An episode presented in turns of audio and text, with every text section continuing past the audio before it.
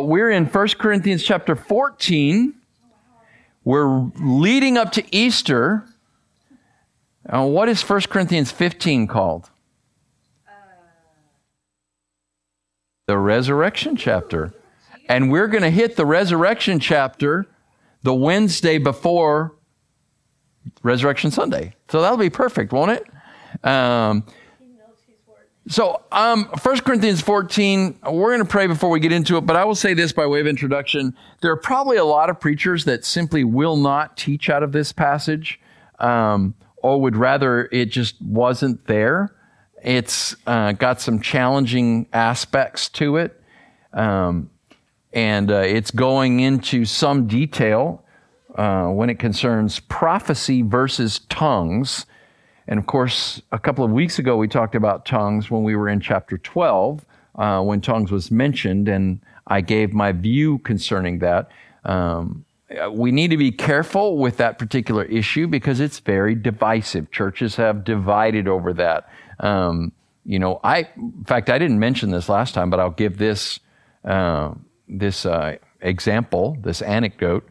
There was a couple that was attending our church um, back in, hmm, I think 2010, I want to say.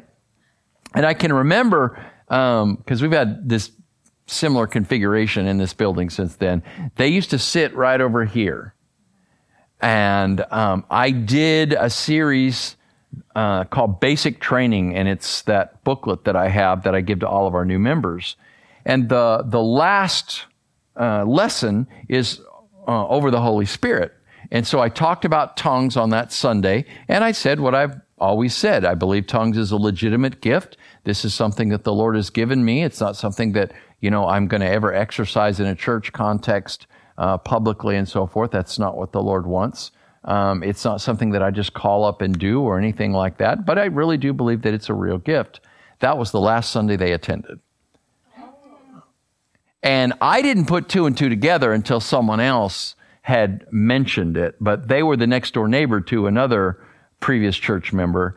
And they actually, they were very, very kind. They actually gave us a significant donation uh, shortly before they left uh, so that we could send a, a, lot of kids to camp. This is when Craig was our youth minister, and uh, we were, gosh, we were bringing 50 kids to camp, and we were paying for all of them. I mean, a few of the kids that were that parents in our church were paying, but we were paying for all. We couldn't do that now. Um, but in any event, that you know that is just an illustration of how divisive this topic can be. Um, and you know there are churches that will teach or do teach that you don't have the baptism of the Holy Spirit until you have the gift of tongues, right? And they, they sort of separate out the baptism of the Holy Spirit from receiving Christ. There's a, a lot of different uh, ideas floating around out there concerning that. But here's the reality the Holy Spirit brings Christ into you, right? So, since the word baptism means immerse, and since it is also associated with your inaugural um, uh, symbol that you participate in in the church. You're baptized, right? This inaugurates you as a Christian. This is what identifies you as a Christian when you're baptized in water. Um, then there is a tendency to think of baptism of the Holy Spirit as, for some, something that would be necessary in order for someone to be saved. But I think most Pentecostal and some charismatic uh, groups would say, no, this is an additional experience that you receive.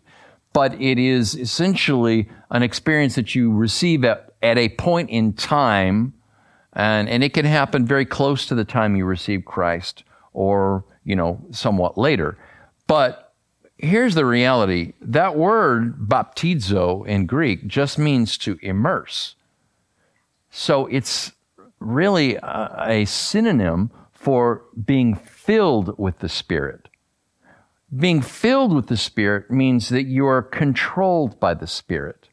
So these gifts that we looked at in chapter 12 that are manifestations of the Spirit, these are uh, going to manifest when the Spirit is in control. When you're in control, you can see this going on around you and try to work that up, but you don't work it up.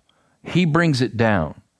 When you're filled with the Spirit, then these manifestations are going to occur. Even if you're not uh, trained well enough or discipled well enough to exactly understand what's going on. What we find in the book of Acts is that every time the gospel entered a new area of the world, now, Acts is organized in accordance with the concentric circles of geography that are outlined in Acts 1 8. Jesus said, And you shall receive power after the Holy Spirit comes upon you, and you will be my witnesses. In Jerusalem, that's where they were. In Judea, that's the surrounding state. In Samaria, that would have been the first somewhat foreign area that was adjacent to their uh, state, if you will, and to the remotest parts of the world. Jerusalem, Judea, Samaria, remotest parts of the world. Watch what happens in Acts. When the gospel enters a new area, people, when they receive Jesus, when they receive the Holy Spirit, they speak in tongues and they prophesy. And this is what we're going to talk about in this chapter. But every single person that receives the Holy Spirit doesn't do that as soon as they receive Christ or receive the Holy Spirit. In fact, the Apostle Paul didn't. The Apostle Paul was struck to the ground, right? And then he, he was blinded. He was led into the city of Damascus. Um, a man named Ananias was called by the Lord to go and put his hands on Paul and pray for him. And in there's nothing in that account or in Paul's own account of his conversion experience that indicates that he prophesied or spoke in tongues. That's the apostle Paul. Now, here, he's going to tell you very clearly, I speak in tongues more than you all. So it's not to say he didn't have that gift. It's not to say that he wasn't filled with the Spirit. It's not to say that he didn't speak prophetically. He did. What I'm trying to say is we can't just look at everything as exactly the same, identical. Everybody's experience is not the same. You put your faith in Jesus. You allow the Spirit to take over, right? You just let Him have control in your life. Now, this doesn't, you know, get rid of your will. You're still you. You still have the ability to say yes and no. And that's why we can quench the Spirit and we can grieve the Spirit because we're still able to resist God's working in our life. But if you want these manifestations, these gifts to occur, then you need to be um, willing to do His will. You need to be willing to go along with Him. All right. So that's somewhat of an introduction to this idea. Um, I'm going to go ahead and read the whole chapter because I think we need to stay in context. Context. Um, it looks like it's going to take us three weeks to get through this chapter. And like I said, that will bring us to the resurrection chapter the Wednesday before Easter, right? Um, I really wanted to get through this chapter uh, faster than this, but there's just so much material here, and I don't want to skip it. you know, where else are you getting this? That's the that's the problem. You know, we feel like we need to kind of keep people's attention and maybe entertain them somewhat, and you know, say things that they want to hear, and but then we don't ever get fully taught. Well, at least on Wednesday, and if you're tuning in uh, via the podcast or online, then you can get this teaching and we can do this verse by verse. All right. So I'm going to read from the English Standard Version. I'm going to pray first so that we'll have understanding, and uh, then we're going to read this chapter. Father, I do pray that you'll open your word to us. I pray that those that are uh, in the room tonight and those that are joining uh, either tonight or later will be receptive to what your Holy Spirit wants to teach them. And I pray it in Jesus' name. Amen. Pursue love and earnestly desire the spiritual gifts. Remember, we just came out of the love chapter, chapter 13, right? Especially that you may prophesy. Verse 2. For one who speaks in a tongue speaks not to men, but to God, for no one understands him, but he utters mysteries in the Spirit. On the other hand, the one who prophesies speaks to people for their upbuilding and encouragement and consolation.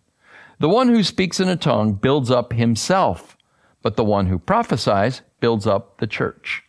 Now I want you all to speak in tongues, but even more to prophesy, to prophecy. The one who prophesies is greater than the one who speaks in tongues, unless someone interprets so that the church may be built up. Now, brothers, if I come to you speaking in tongues, how will I benefit you unless I bring you some revelation or knowledge or prophecy or teaching? If even lifeless instruments such as the flute or the harp do not give distinct notes, how will anyone know what is played? And if the bugle gives an indistinct sound, who will get ready for battle?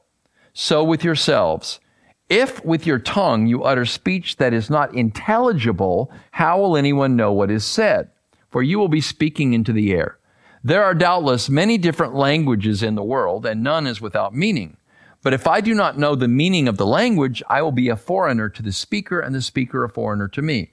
So, with yourselves, since you are eager for manifestations of the Spirit, strive to excel in building up the church. Therefore, one who speaks in a tongue should pray that he may interpret. For if I pray in a tongue, my spirit prays, but my mind is unfruitful. What am I to do? I will pray with my spirit, but I will pray with my mind also. I will sing praise with my spirit, but I will sing with my mind also. Otherwise, if you give thanks with your spirit, how can anyone in the position of an outsider say Amen to your giving of thanks when he does not know what you are saying? Verse 17. For you may be giving thanks well enough, but the other person is not being built up.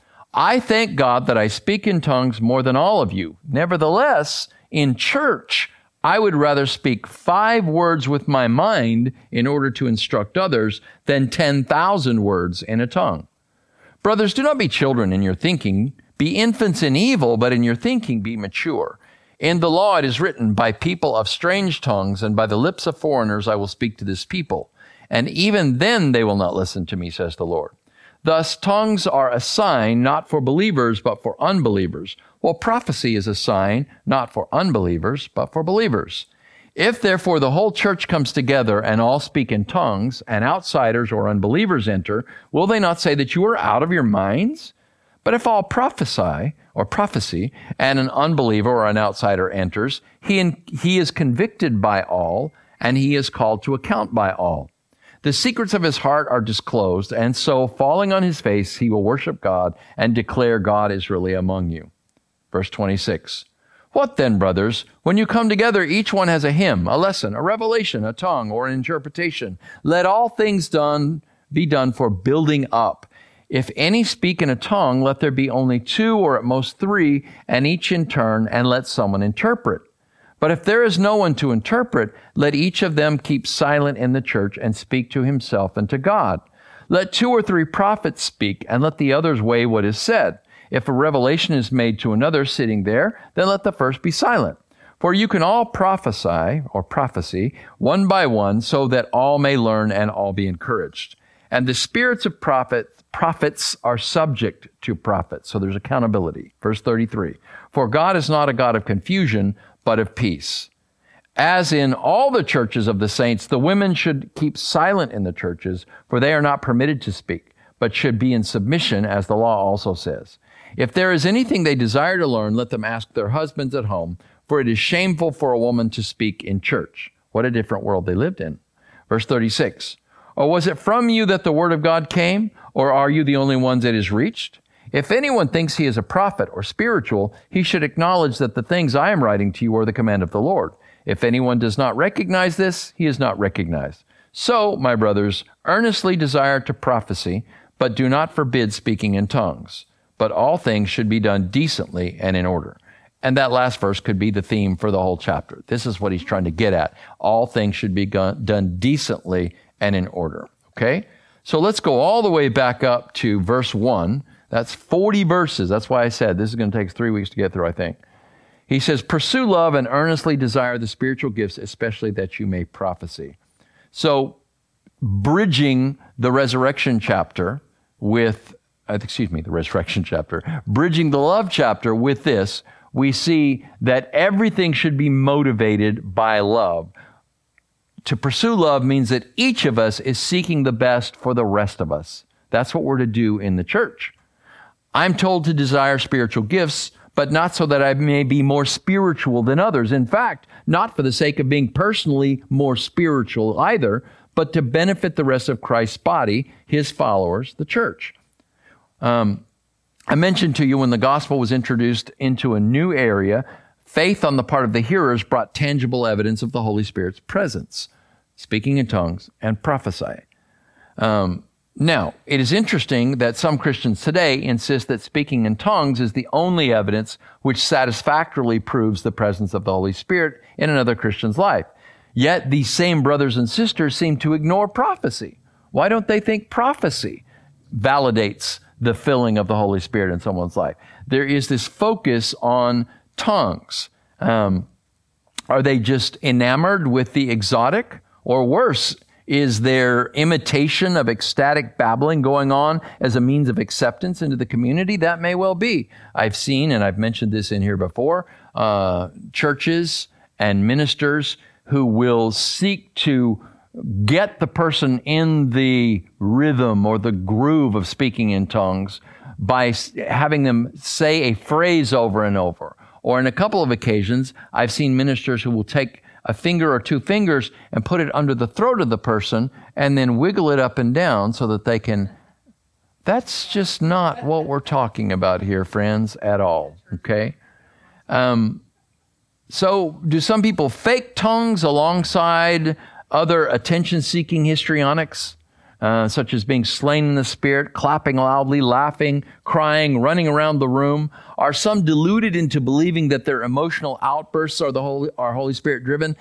The Holy Spirit moves, but I respond.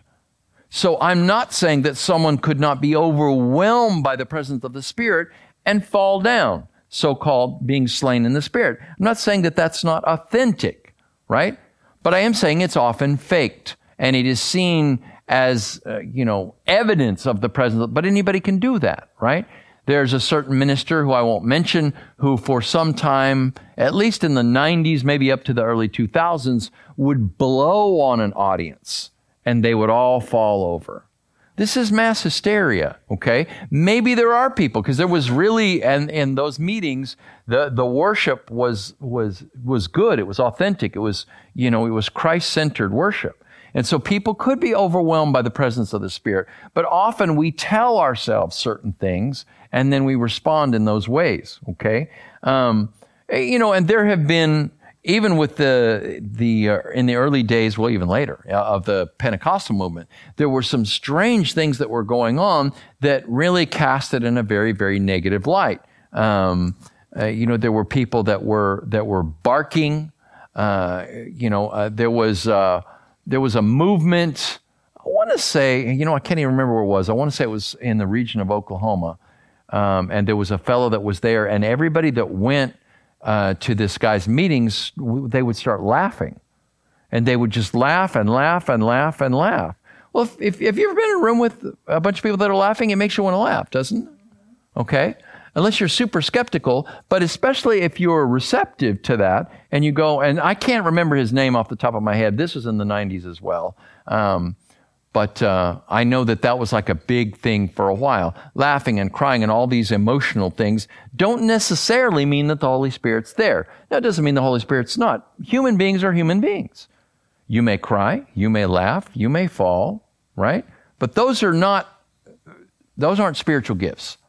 Okay? Those aren't manifestations of the Spirit. Those are manifestations of you responding to something, to other people in the room, to your own perception, or perhaps to the Holy Spirit. Okay? Um, the problem with tongues is it's such a subjective and non-intellectual gift. I didn't say anti-intellectual. I said non-intellectual. You don't engage the intellect when you speak in tongues.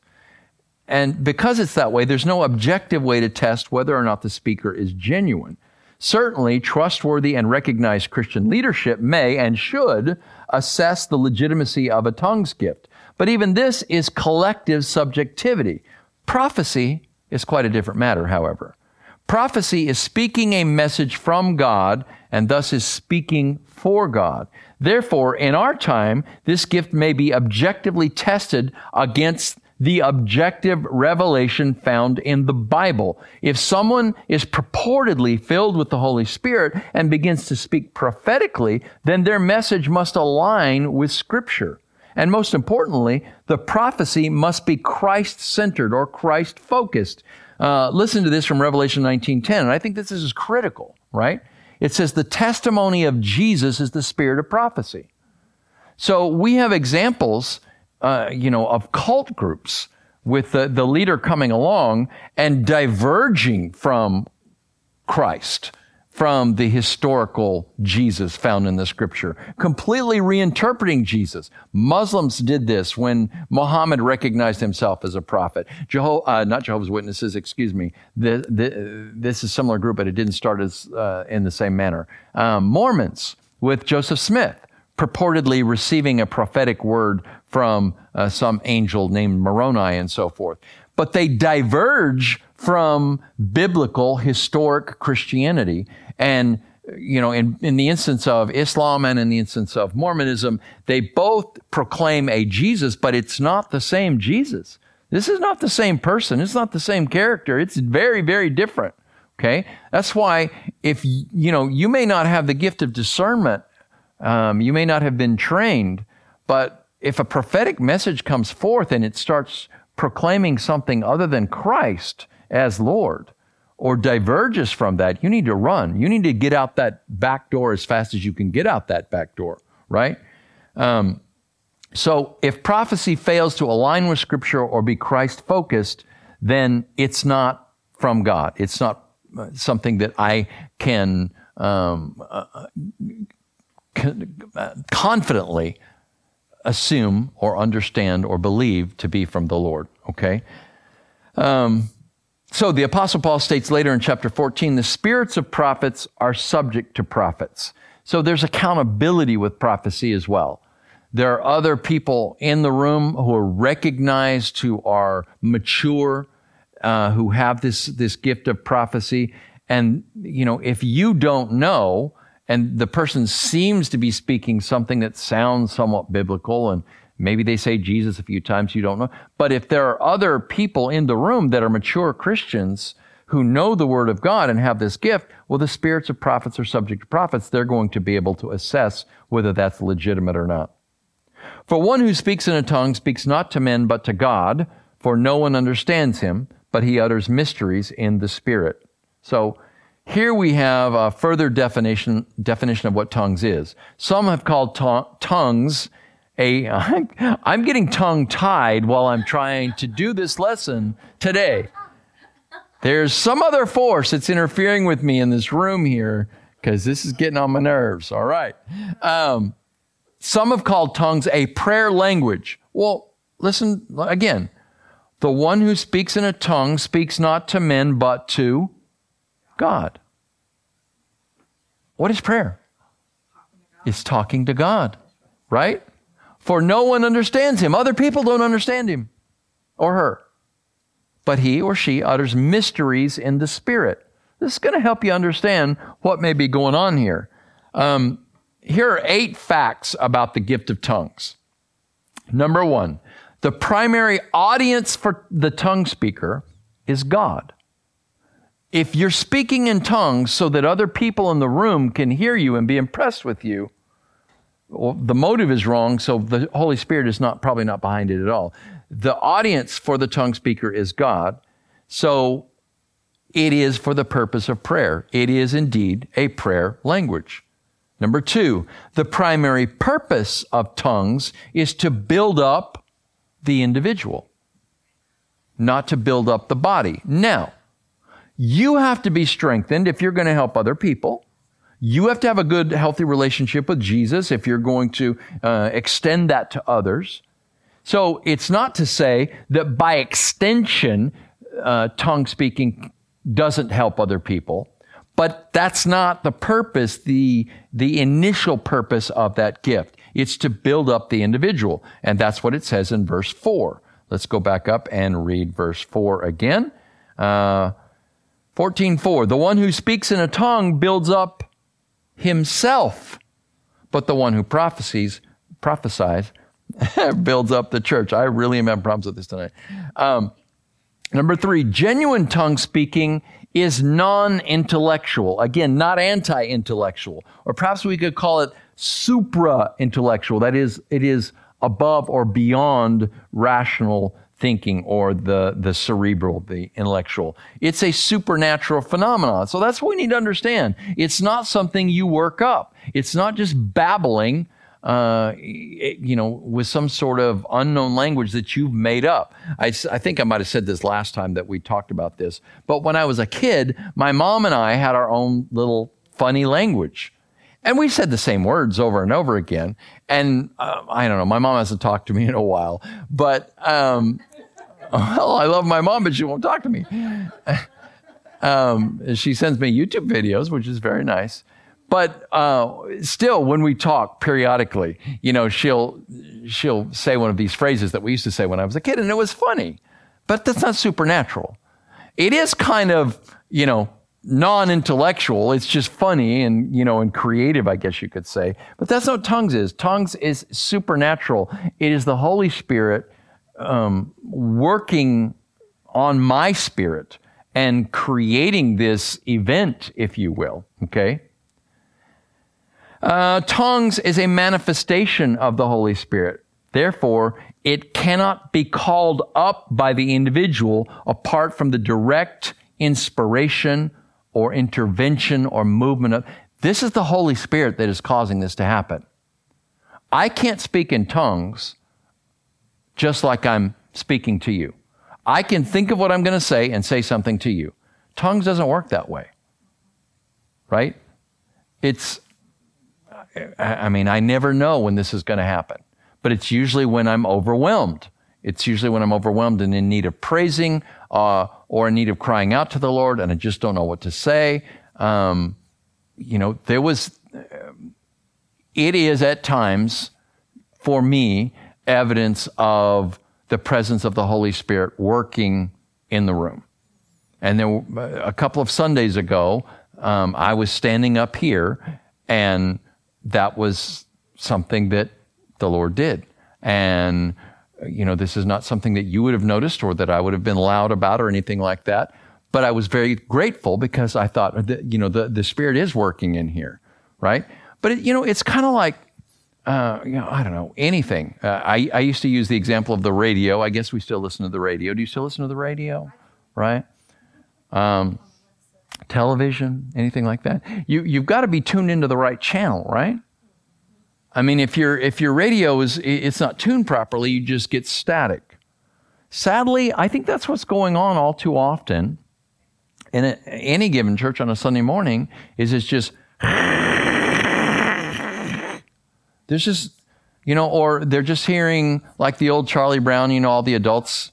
You, you never heard an adult talk. It was just always that wah wah wah wah. And somehow I just I think it's kind of like that. But you need to be listening with ears that are in tune with what the Holy Spirit wants to say, what the Holy Spirit wants to do. Tongues are a manifestation of the Spirit. And no, I don't think that everybody will receive this gift. But I probably, I do think that more people, at least in our congregation, than currently have experienced it could if they were more open. But I don't think you should go chasing the gift. You chase the giver. Amen? You want to be filled with the Holy Spirit, and then you just want to be open to let Him do whatever He wants to do with you, right? Um, number five, the tongue speaker doesn't know the precise meaning of the words they are saying unless the Holy Spirit gives them another gift called interpretation. So when that happens, in fact, I'm a very rational person. And it took a long time for me to be able to let go and even allow that to occur because I begin to immediately doubt. My mind engages and I begin to immediately say, Oh, wait a minute, wait a minute. Are you just doing this? Are you making this up? Is this, what is that nonsense? You see what I'm saying? And I immediately quench the spirit. So, what happens? Have you ever had this happen? I don't know if you've ever had this happen. Have you ever offered somebody a gift and they reject it? You ever done that? You offer them something and you think you thought about it. Maybe you prepared it, maybe you purchased it or whatever, and you had the greatest intentions in the world, and then you offer it to them and they're like, oh, no, I don't want that. How does that make you feel? Right? It's just, you thought you were doing something so good for them and they won't receive it. right? Wonder how the Holy Spirit feels. Yes, God has feelings. I wonder how he feels when he wants to give you one of these gifts, but you're like, oh, no, no, I'm good. I'm good, Lord. I got this. I'm fine. That weirdness, I don't want to be religious and weird like one of them Pentecostals. I don't want all that, okay? Well, you may be, and I'm not just saying that gift, this is just one gift. Uh, you may be interrupting or interfering or putting a block between you and what the Holy Spirit wants to do in your life, right? Just be open to what He wants. Um, so, tongues frees the speaker. Remember, the, the speaker doesn't know exactly what she or he is saying. Therefore, tongues frees the speaker from concern about what to say to God and allows them to worship freely. It delivers the speaker from self awareness. Wow, wow, wow. See, the minute I become self aware, I quench the spirit. And now I have to just make it up to keep doing it, or it simply stops. If this is operating the way that it should be operating, it frees you from self awareness because all of these gifts require me to be completely tuned to God, to the Lord Jesus. I'm focused on Him. This is a prayer language. It's about me communicating these deepest thoughts and feelings and emotions to the Lord. The minute I start, you know, engaging in some sort of, uh, you know, uh, performance in front of everybody, right? Uh, then I've, I've lost the purpose of this, which is to to deliver me from self-awareness and, the, and worrying about uh, uh, uh, what am i going to say? I got to pick the right word to say to god. I just i have this is pent up. It's it's so deep and in me and i don't know what to say to the lord and and i don't have the education that's necessary. Uh, you know i don't have the words and and i'm stuck and tongues frees you from that. It just flows right? Because it is the holy spirit working with your spirit. Okay? And there is this free flow of communication that's going on there. All right? So it delivers the speaker from self awareness to be completely absorbed in the Holy Spirit's movement within. Number seven, this is why tongue speaking in public may be antithetical to its nature. That is, it is opposed to its nature and its purpose. Since it is since its exotic expression draws attention to the speaker. That's not the purpose of tongues. If you're doing something to get attention, okay? That's that's not what it is. That's not why it's there. Okay. Um, number eight, the last one. There are rare occasions when this is not the case. That is, when tongue speaking may occur in public uh, and I mean where others could hear it. But it would involve a person completely absorbed in the Holy Spirit and an interpreter present. Okay? All right. Um, then uh, the Apostle Paul says, on the other hand, one who prophesies speaks to people for their upbuilding and encouragement and consolation. So the primary audience for the one who speaks prophetically is the community of faith or the church. The primary audience for tongues is God, not other people. The primary audience for prophecy is you. That's prophecy or teaching. The purpose of prophecy is to build up God's people. Remember, the purpose of tongues is to build up uh, the, the worshiper. Okay? But the purpose of prophecy is for God to speak through you to build others up. Now, you don't have to be called to be a prophet to speak a prophetic word at a particular time. When you have a fitting word, right? Then, you know, word of knowledge, word of wisdom, that can be construed as prophetic, right? I'm speaking forth God's word to other people. And, but it is, it's different than teaching. Uh, I'll talk about that uh, um, later because I don't want to recover the same ground. But teaching leaves you to make the application, in short. Okay? I'm going over this and I'm showing you different things, and then I'm offering you that so that you can think through it and work through it and make your own decisions. That's teaching. Prophecy is you need to do this now. The Lord says this. This is what the Word of God says. This is what we need to do. Prophecy pushes for a decision. Okay? Um, then the apostle says, the one who speaks in a tongue builds up himself. We covered that. But the one who prophesies builds up the, ter- the church. So both tongues and prophecy are given for edification. Here it is clearly stated that tongues are primarily for building up the individual. Prophecy is for building up the church. There's a time and a purpose for each. Sometimes I need my faith strengthened. I need to be encouraged. I need worship without worrying about me. It is then that tongues are a blessing. There are times uh, when someone or a group in the community needs to hear a message from God, and that's when the Holy Spirit th- speaks through me to help them. Then the apostle says, "Now I want you now I want you all to speak in tongues, but even more to prophecy." So the apostle Paul says he wanted them all to speak in tongues, and you know maybe we ought to be open to it, right? Um, these two gifts are coveted in some church circles and ignored in others it is important to notice that the Apostle Paul stated that he would like all of the people of Corinth to have both gifts. They're both the result of the indwelling and overflowing presence of the Holy Spirit. This is what the church is missing today, friends. Genuine, spirit filled people building one another up with encouraging and comforting words from God. This is not about some quote unquote new revelation. So often prophecy is associated with foretelling the future or bringing some new revelation. That's not it at all. If we're talking about a new revelation apart from the Bible, beyond the Bible, or beyond Jesus, self proclaimed prophets have started cults, as we mentioned earlier, uh, because of that view. Then he says, the one who prophesies is greater than the one who speaks in tongues unless someone interprets so that the church may be built up. So prophecy is more important to the church because it follows the way of love for others. Remember when we started this chapter, okay?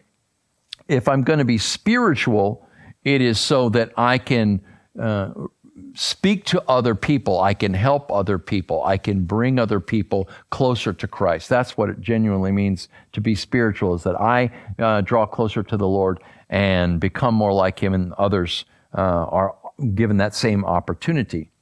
Um, prophecy follows the way of love. I'm speaking prophetically, not so that I can hammer on people and tell them what I want them to do. Then that's not prophecy. That's just me telling people my opinion. But I'm speaking God's word so that people can be uh, can be different, so that they can be better, so that they can improve. Um, so uh, this is what I wrote in my notes last time. Perhaps this would look like this in a church meeting. First, it would have to be the type of meeting that encourages any believer to address the group. That's going to be really kind of a small group meeting then, right? In fact, the first time that I ever experienced tongues was in a small group meeting when one person was playing the guitar and we were singing in worship. That was the first. There were four people there. Okay? So we're not talking about a church service, even in a small church like ours, where people are bouncing up all over the room and talking. But that's how they conducted church in Corinth. All right? There wasn't just one preacher standing up there or one teacher. It was, you know, it was moving through the room like that. So let's assume that it is like that, right? Every believer then would be listening to the Holy Spirit as he speaks through others someone in that meeting would be praying in the presence of the Spirit and tongues would manifest as they enter into a time of deeper worship. Then the Holy Spirit gives a message, a word of wisdom, a word of knowledge, perhaps as an, inter- an interpretation of the tongue speaking, then a prophetic message beyond that.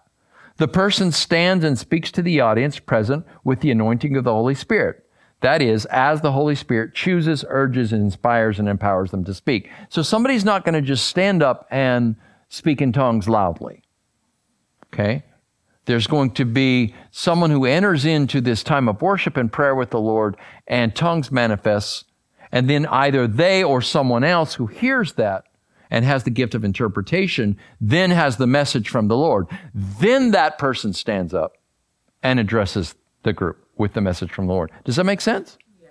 So tongues is not going to just be me, and I, I, refuse to to mock this and and you know make it funny. Okay, um, there's enough mockery with people that fake it and others that don't believe that it exists. But it's not someone standing up and just babbling loudly and then waiting for somebody else to stand up and I don't think that would be it. Okay? I think this is like a whole group of people who are entering into worship. And maybe there are multiple people that manifest tongues.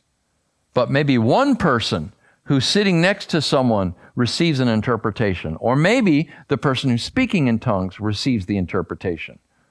But they don't stand up with the intent of drawing attention to themselves and saying, Look at me, I'm super spiritual, I spoke in tongues, and this is what it means.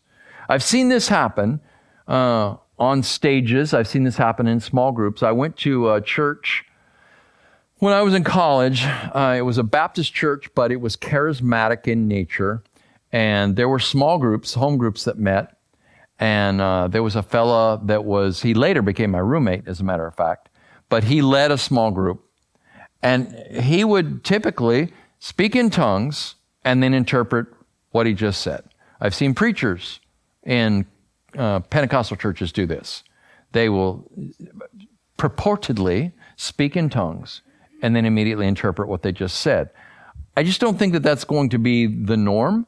Um, in fact, you know, as we're going to see, if you're in a church environment and there are any lost people present, you're just going to push them out the door, right? If unbelievers are present, they're going to think you. And I'm not saying this to be uh, to mock. The Apostle Paul said this. They're going to think you're out of your mind.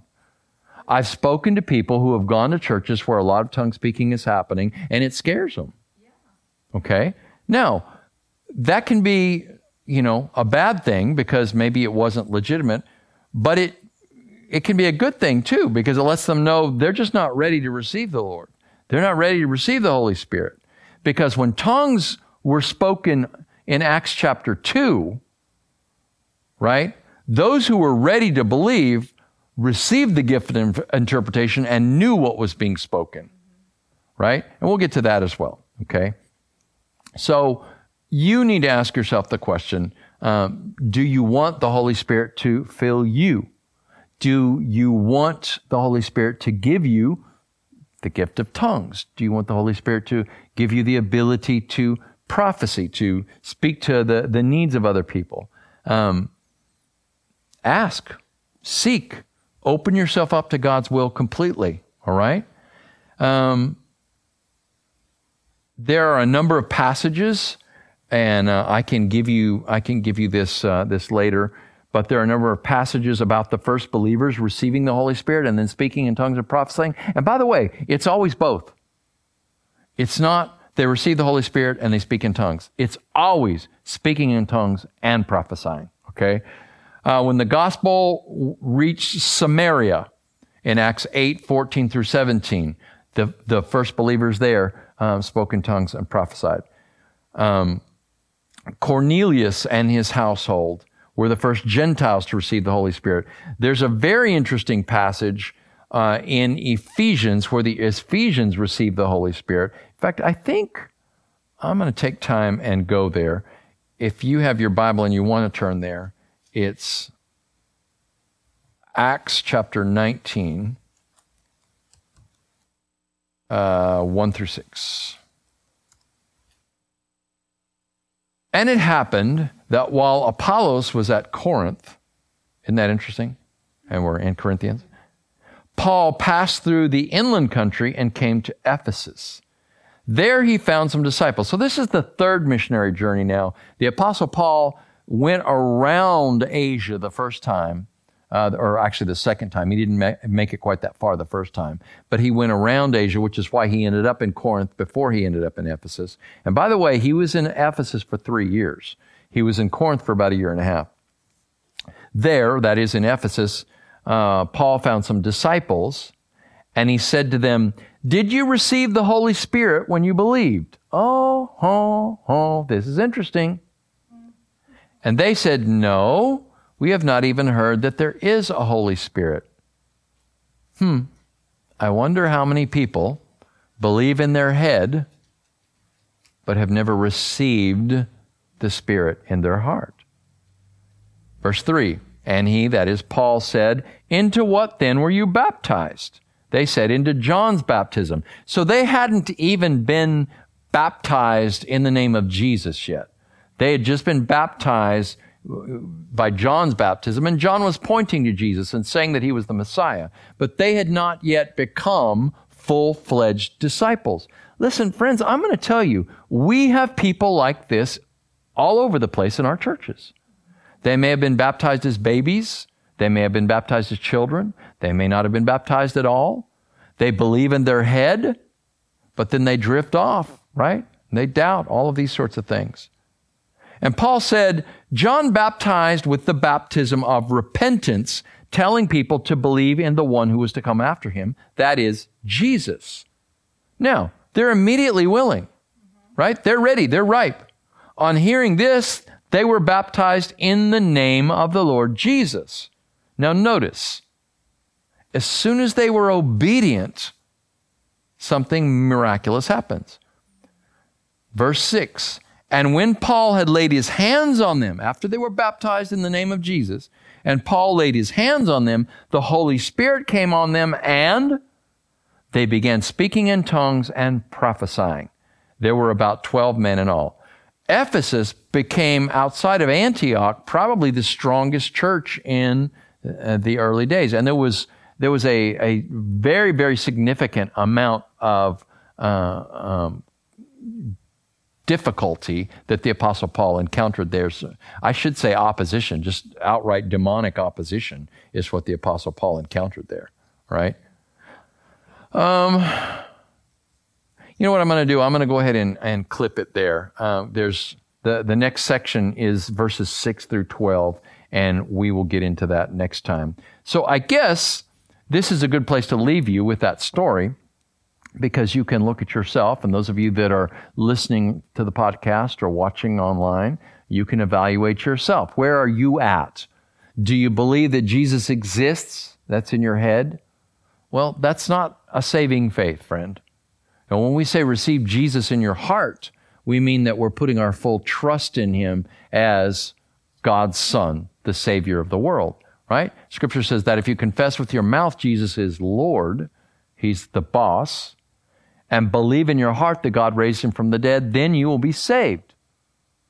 And then it says, whoever will call on the name of the Lord will be saved. You have to actually call on Jesus' name. You have to actually ask him to save you. Call out to him to save you. And then open yourself up to receive his spirit. That's the Holy Spirit.